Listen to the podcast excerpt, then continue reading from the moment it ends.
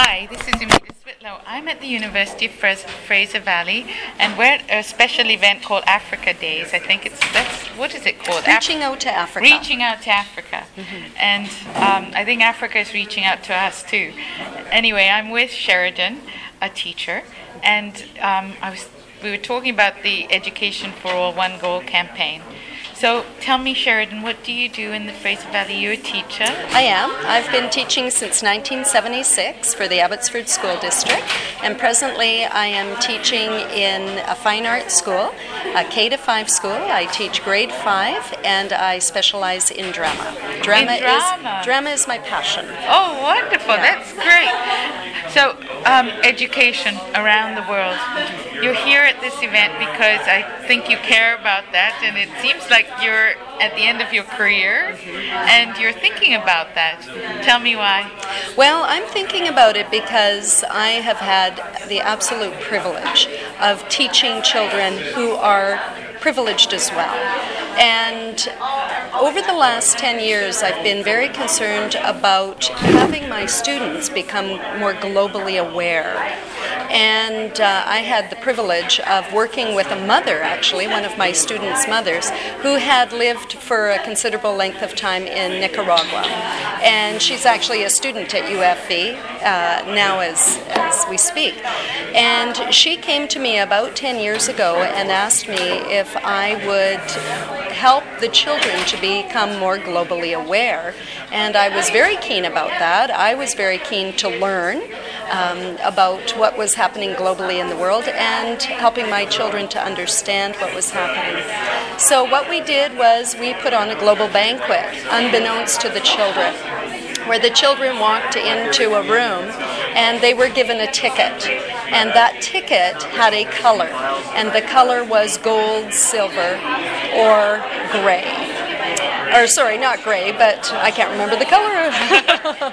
but anyway, they walked in and they were treated according to the color of the ticket. Oh my goodness. So what happened was, uh, in a group of 30, we had um, a very low percentage of children who were given the gold ticket, and those children walked off to a corner of the room that was that had beautiful tablecloth on the table, and it had lots of McDonald's, and it had um, cookies for them, and everything that little children get in Canada is what they had.